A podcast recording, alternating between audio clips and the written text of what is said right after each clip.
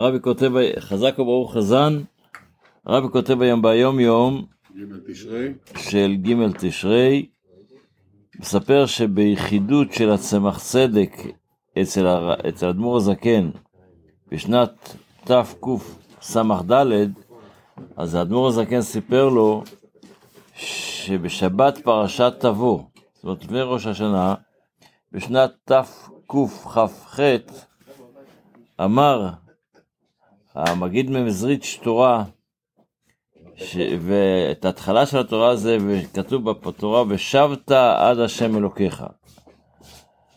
אז האדמו"ר, המגיד ממזריץ' הסביר, הביאור כי עבודת התשובה צריכה להיות עד אשר השם, שהוא למעלה מהעולמות, יהיה אלוקיך, יהיה בתוך, זאת אומרת, התשובה כזו שאנחנו נרגיש שהקדוש ברוך הוא הבלתי מוגבל, שמעל העולמות, יגיע, יהפוך להיות אלוקיך, גם הטבע, תרגיש שגם הטבע הוא בעצם לא מעל הטבע. גם בטבע יש את השם, את הדרגה, הדרגה האלוקית הזו. ושבת עד שהשם יהיה אלוקיך. פירוש כי עבודת התשובה צריכה להיות עד אשר הוויה, שהוא למעלה מהעולמות, יהיה אלוקיך, אלוקים בגמרתי הטבע. ראשית ברא אלוקים.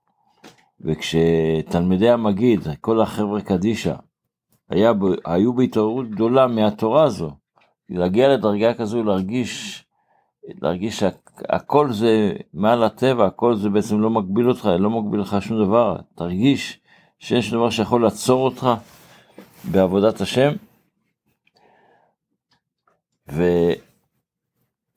ואחד מתלמידי המגיד ממזריץ' היה רב זושה מאנפולי, משולם זושה מאנפולי. והוא אמר כי הוא לא יכול להגיע למלאת תשובה כזו, הוא לא יכול להגיע לדרגה כזו. אז מה הוא יעשה? על כן הוא יחלק את התשובה לחלקים. יעבוד על זה לאט לאט. ואמר כי בתשובה יש חמש אותיות. תשובה יש לה, זה ראשי תיבות של חמש אותיות שהן רומזות על חמש דרכים בתשובה. ת' רומז על תמים תהיה עם השם אלוקיך. שין רומז על שיוויתי הוויה לנגד התמיד. ו' רומז ל"ואהבת לרעך כמוך". ב' רומז לבכל דרכיך דאהו. והה' להצנע לכת עם השם אלוקיך. מחר במשך כמה ימים הבאים אנחנו נלמד באמת, הרבי יסביר איך, איך זה, איזה עבודת התשובה זו בנושא הזה. אבל האדמו"ר, האדמו"ר הזקן הסביר לצמח צדק, שסיפר לי האדמו"ר הרש"ב את הנ"ל, אז הוא סיפר, האדמו"ר הרש"ב סיפר את זה אחרי זה לאדמו"ר הקודם. אז הוא אומר שאבא שלו סיפר לו את הסיפור הזה, אז הוא סיים, תיבות תשובה צרופה מחמש אותיות, אשר כל אות היא דרך ואופן בעבודת השם. בעצם שזה כשאת אומרת תשובה, אז כל עוד שבתשובה יש לה דרך בעבודת השם. הוא ביאר באריכות את החמישה אופנים, מה זה החמישה אופנים של תשובת שהזכרנו קודם? כולם באים מכוח אל הפועל, איך תגיע לזה פועל זה רק על די, על די עבודת התפילה. אתה צריך להתפלל, ודרך התפילה תגיע לדרגות תשובה שונות. זה מה שרבי כותב היום ביום יום. בספר המצוות, לומדים היום את, את אה, מצוות, התחלנו ללמוד כבר על מצוות אה, של בית הבחירה.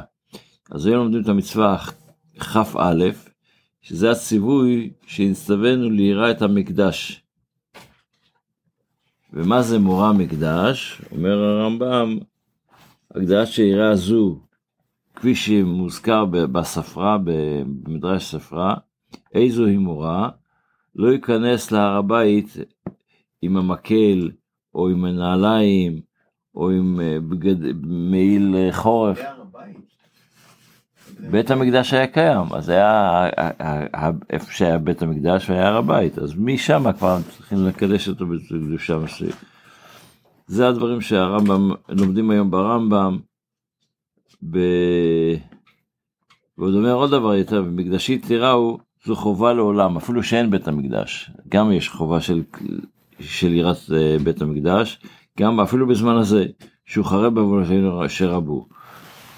הספרה שם אומר, אין לי אלא בזמן שבית המקדש היה קיים, היא אומר שבחרב הבית עדיין צריך לשמור את הקדושה של בית המקדש, אז אומר תלמוד לומר, את מקדשי תראו ואת שבתותיי תשמרו, אה, את שבתותיי תשמרו ואת מקדשי תראו. מה שמירת שבת לעולם, כמו שמירת שבת זה כל הזמן, אז אף את מורה שמה מבית המקדש זה לעולם. זה מה שהרב כותב בספר המצוות.